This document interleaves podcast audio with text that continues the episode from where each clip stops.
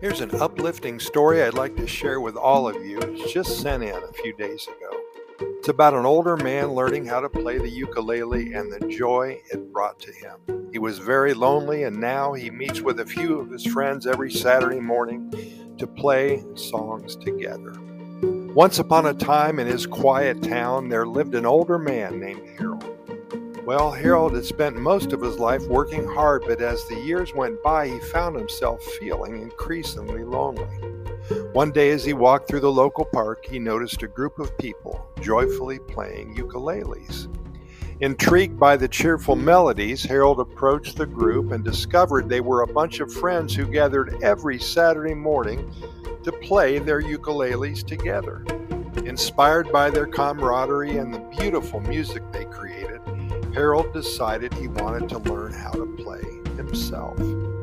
He purchased a ukulele for under a $100. He enrolled in a local music class, and at first the strings felt unfamiliar and the chords seemed like a puzzle.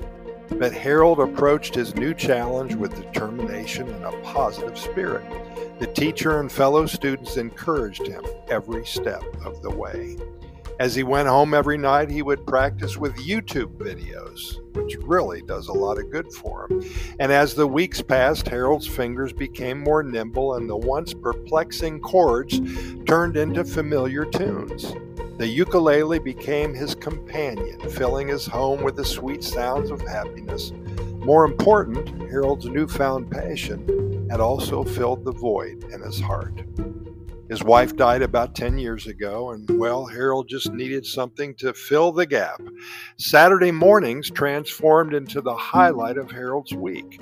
He joined his new friends in the park, ukulele in hand, ready to play alongside, alongside them, I should say. The shared laughter and music brought warmth to his soul, dispelling the loneliness that had lingered for too long. Harold and his friends didn't just play music, they created a harmonious bond that transcended age and background. Their diverse melodies echoed through the park, spreading joy to everybody who passed by. The once lonely man, getting up in the years, had found a community and a purpose, and his ukulele became the key to unlocking a new chapter of happiness in his life. And so every Saturday morning, under the gentle rays of the sun, 86 year old Harold strums his ukulele with a radiant smile.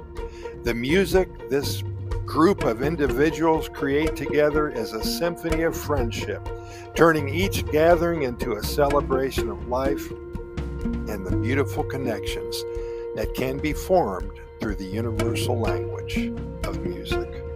Harold, thank you so much for sending that story in. That is incredible, and it makes me want to go practice my ukulele, which I'm doing so right now. Thanks for listening. We appreciate your being here, and we'll be here tomorrow. We hope you are as well.